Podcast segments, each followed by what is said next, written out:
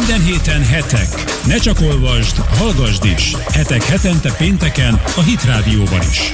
Következik a Hetek című közéleti heti lap aktuális ajánlata. Szervusztok, ez a Hetek magazin a Hit Rádióban.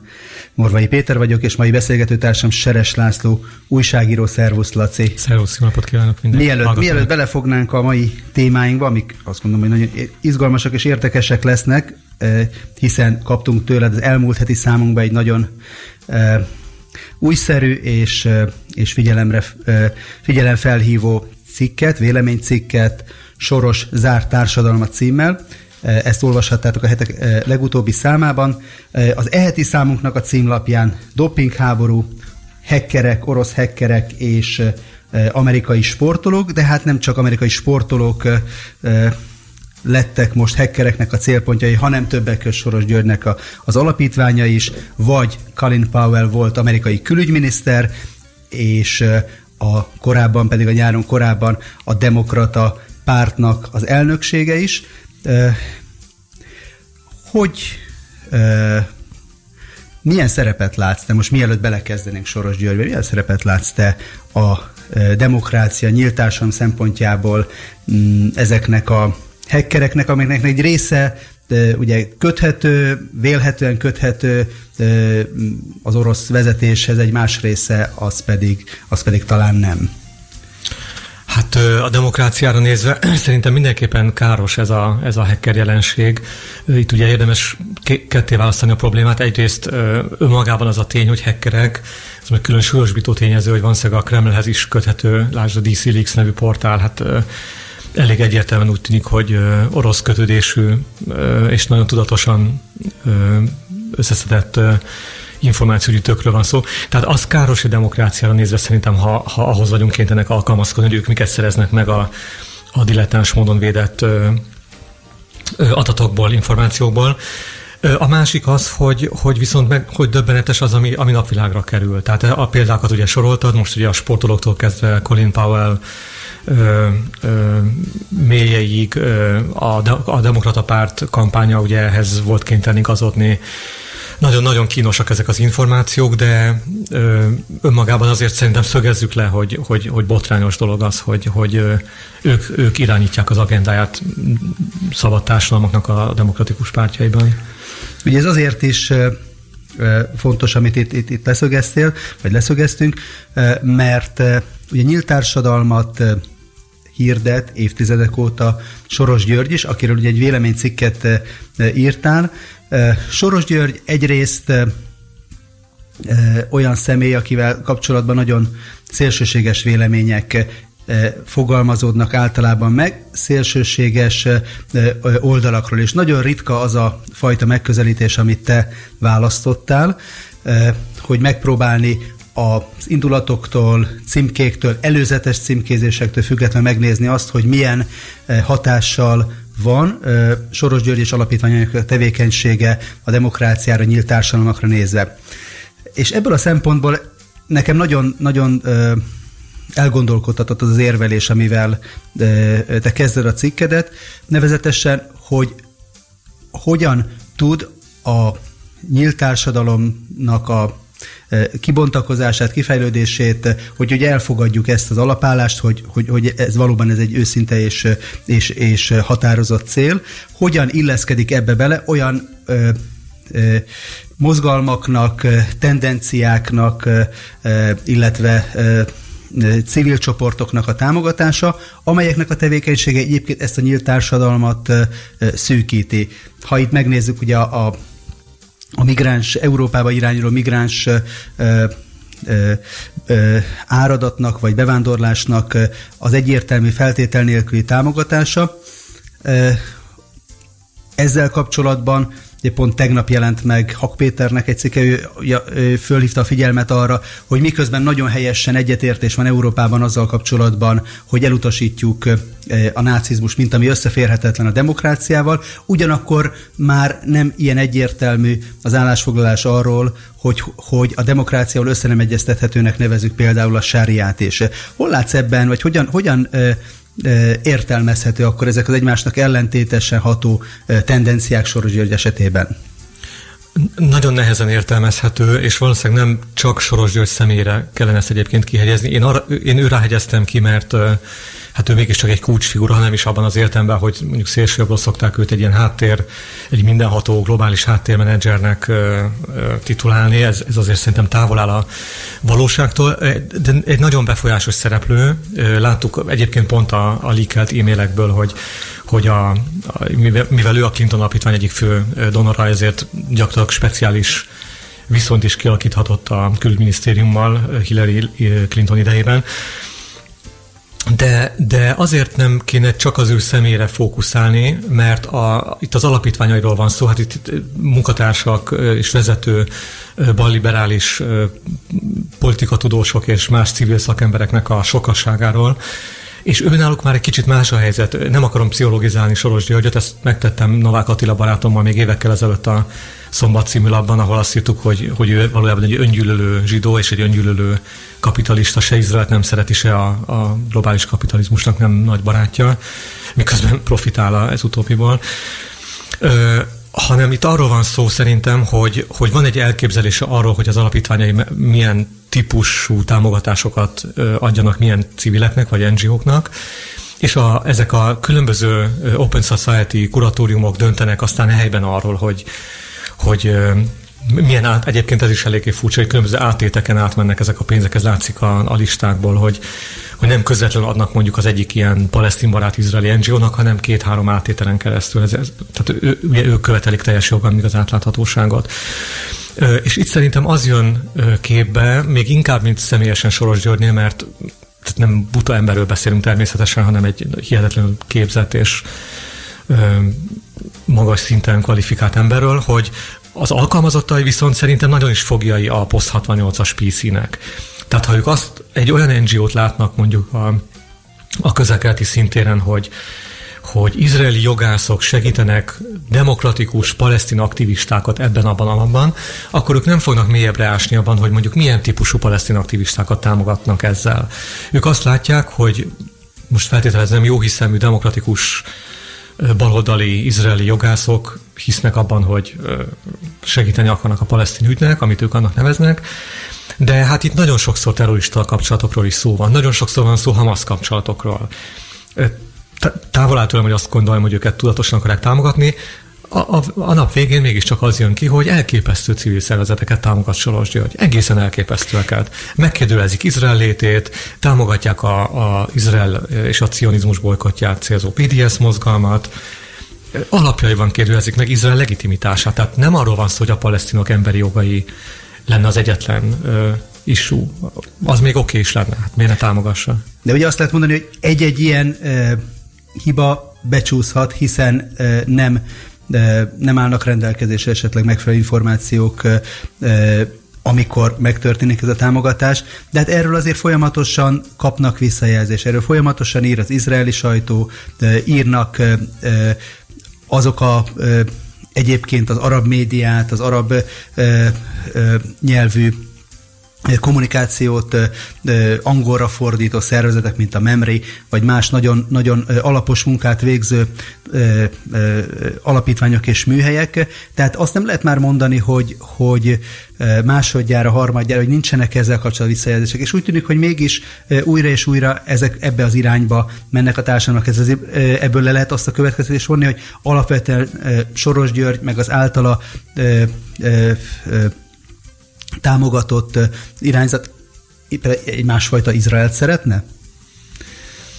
Perspektívikusan? Hát, ettől függetlenül is úgy gondolom, hogy Soros és az alapítvány egy másfajta Izraelt szeretnének, tehát az azért a, ezektől a támogatásoktól függetlenül is látszik, Soros maga ö, számtalan nyilatkozatot tett arról, hogy hogy mennyire nincs megelégedve, nem egyszerűen a, a Netanyahu féle kormányzattal, hanem általában a, az izraeli ö, hát nem izraeli ezt így nyilvánosan nem vontak kétségbe, de, de ő, ő, az ő perspektívája más ebben.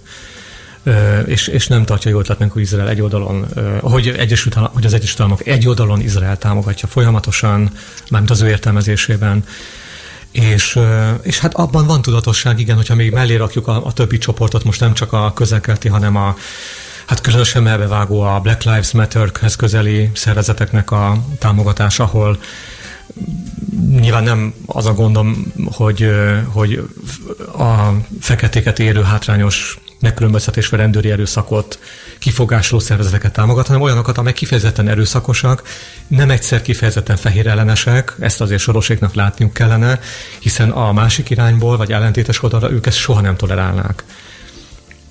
Hát az szóba se kerülne, hogy egy olyan fehér szervezetet támogasson, úgymond, amelyik ennek a rasszista megnyilvánulásoknak akár a töredékét adná ki magából, sőt, helyesen nem hogy helyesen nem támogatná őket. De fordított esetben ez, ez valamiért működik. És a Black Lives Matter hihetetlen károkat okozott a, a, ebben a nagyon érzékeny kérdésben, hogy fehér rendőrök versus fekete áldozatok, ami egy nagyon összetett, nagyon sokrétű benne van a, a, a fel nem dolgozott előítéletesség, ugyanúgy, mint a szociális helyzet, benne van a, a feketék militantizmusa és, és magas fokú bűnözése.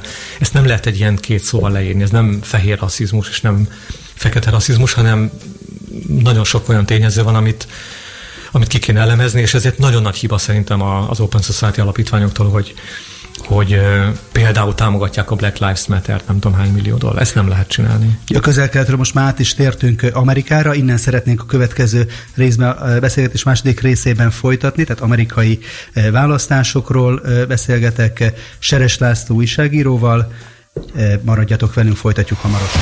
Hit Rádió. Hit Rádió. Élőben minden nap. Zene, szöveg, ige. Minden héten hetek. Ne csak olvasd, hallgasd is. Hetek hetente pénteken a Hit Rádióban is.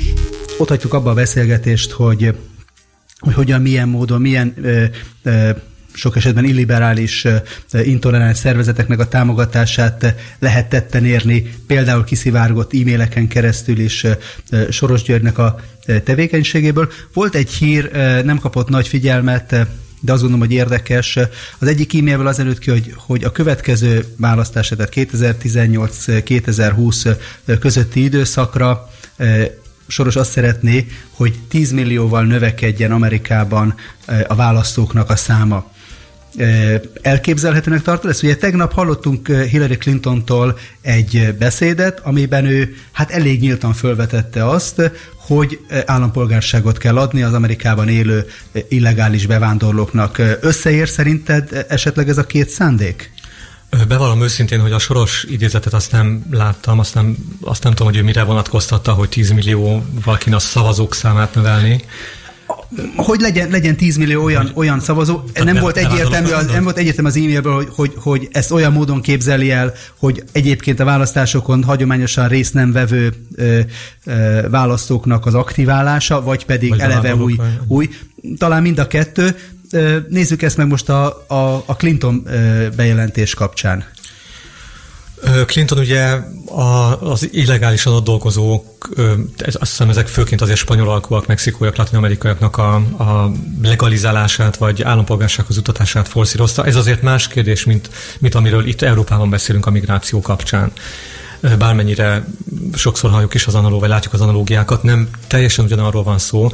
Ott ugye a nyelvet többnyire nem beszélő alulképzett, de én úgy tudom legalábbis azt olvastam, hogy dolgozni akaró emberekről van szó és nem csak demokraták, konzervatívok is régóta szorgalmazzák, hogy valamilyen megoldást kell találni a helyzetükre. Nyilván van, akit vissza kell küldeni a, az országába, és Puerto Rico-tól Mexikóig nem tudom, bármi lehet. Mexikó csak egy csatorna, tehát nem csak mexikóiakról van szó. De, de egyébként miért ne lehetne megfontolni azt, hogy aki valóban dolgozni akar, annak legalizálni lehetne a státuszát. Tudjuk azt, hogy sok helyen hiányt pótló tevékenységet végeznek. Nekem nem ez a kérdés a lényeg a, ebben a vitában. Hanem, hanem, hanem az, hogy ho, hanem az a vita nekem lényegesebb ennél. Nem, ezt nem azért mondom, hogy jó ötletnek tartom Hillary javaslatát. Részben szerintem lehetne legalizálni sok, sok millió ember státuszát, ha ez tisztább viszonyokat terem, de tényleg csak a, a tiszta joghelyzetek érdekében.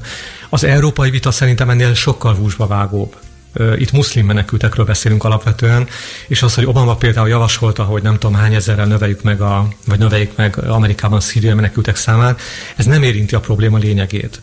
Amerikában elférne tízezer szíriai menekült, nem ez a kérdés, hanem azt, hogy, hogy hogyan viszonyulnak a szabad társadalmak ehhez a kérdéshez. még csak nem is az, hogy akarunk-e migrációt, ez olyan, hogy akarunk-e időjárást. Nem, nem, nem akarás kérdése, kezdeni kell vele valamit. Vagy előveszünk egy esernyőt, vagy falat húzunk, nem húzunk falat, kerítést, nem kerítést. El kell dönteni, még egy nagyon nagy vitája hátra van a, ezeknek a, Amerikában is, meg Európában is a, ezeknek a társadalmaknak, a valóban nyílt társadalmaknak, még amíg nem késő, hogy, hogy egyfajta önző esélyt lát a migrációban, tehát a jóléti problémák megoldását, lásd ezek a nagyon fura európai viták, amiket liberális barátaim vitatnak, hogy hát nagyon jó, jönnek, majd dolgoznak, majd ők eltartják a, a nyugdíjasokat, meg a szociális rendszer majd ezáltal helyreáll, hiszen majd adót fizetnek, stb. járulékot fizetnek. Hát ez nem erről szól. Ez azért alapvetően egy kulturális és civilizációs kérdés. És távol áll tőlem, hogy jónak tartsam a fal, meg kerítésszerű ötleteket, mert azért azokat ne szűrjük ki, akik valóban rászorultak, valóban sok a, a, valódi menekült, hogy ilyen hülyén fogalmazzak. De, de hát azért egy nagyon komoly szűrőt alkalmazni kell. Csak Németországban tavaly másfél millió muszlim került be különböző utakon, módokon úgy, hogy soka, sokaknak még miáig nincs meg a regisztrációja. Ez, ez egyszerűen megengedhetetlen. És nem csak nemzetbiztonságilag megengedhetetlen, hanem egyfajta hosszú távú kulturális szempontból sem. Itt gondolok mondjuk a svájci minaret népszavazásra. Tehát ami Svájcban lezajlott, az, az jöhet még Európában is.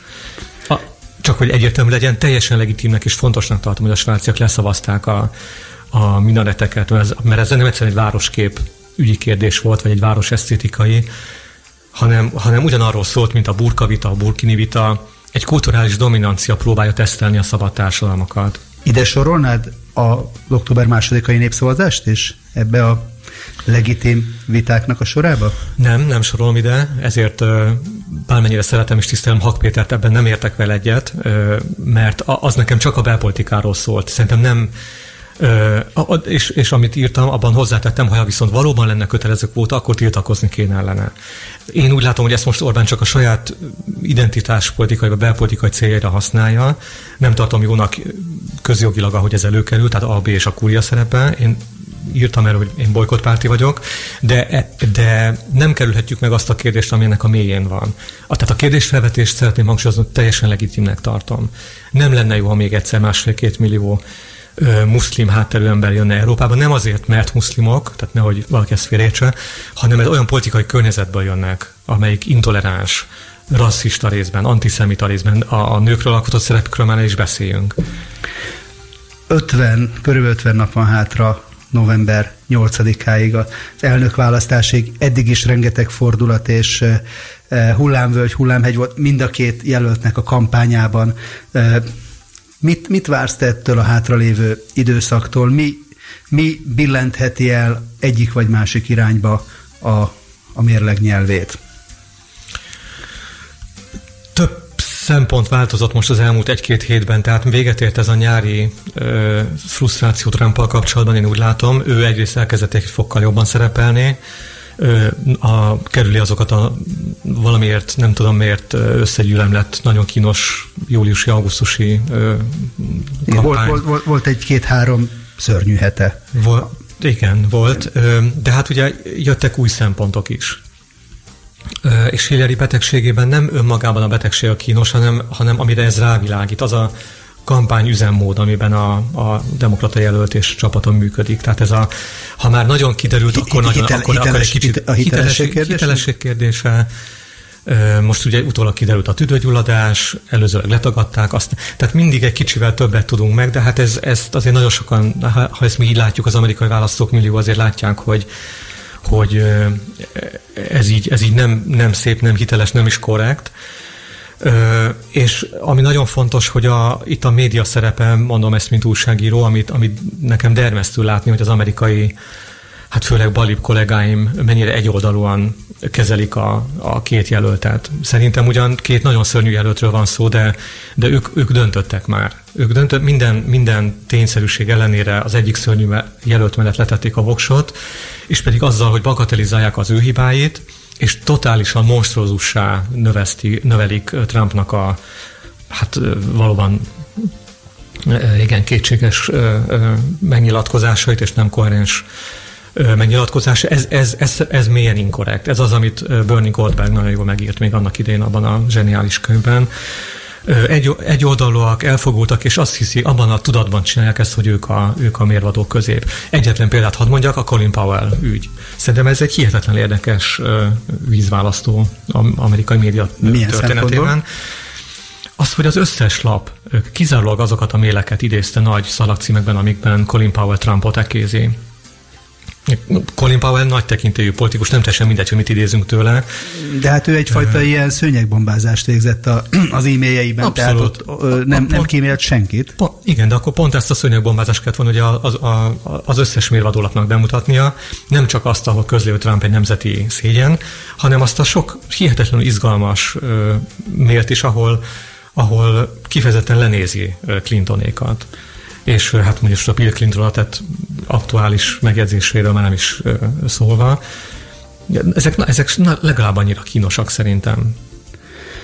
Tehát akkor a kettős mérce is... Kett, teljesen kettős mérce van, igen. És a... Jelen van. Ez várhatóan az elkövetkező 50 napban sem fog megváltozni. Viszont november 8-án döntenek az amerikai választók, várunk vissza téged és akár választások előtt, vagy legkésőbb választások után, hogy ezt átbeszéljük. Nagyon izgalmas hetek állnak előttünk, köszönjük, hogy itt voltál a Hetek magazinban. Én köszönöm a lehetőséget. És jövő pénteken várunk benneteket itt délután a Hit magazinban. Szervusztok! Hit Rádió. Hit Rádió. Élőben minden nap. Zene, szöveg, ige.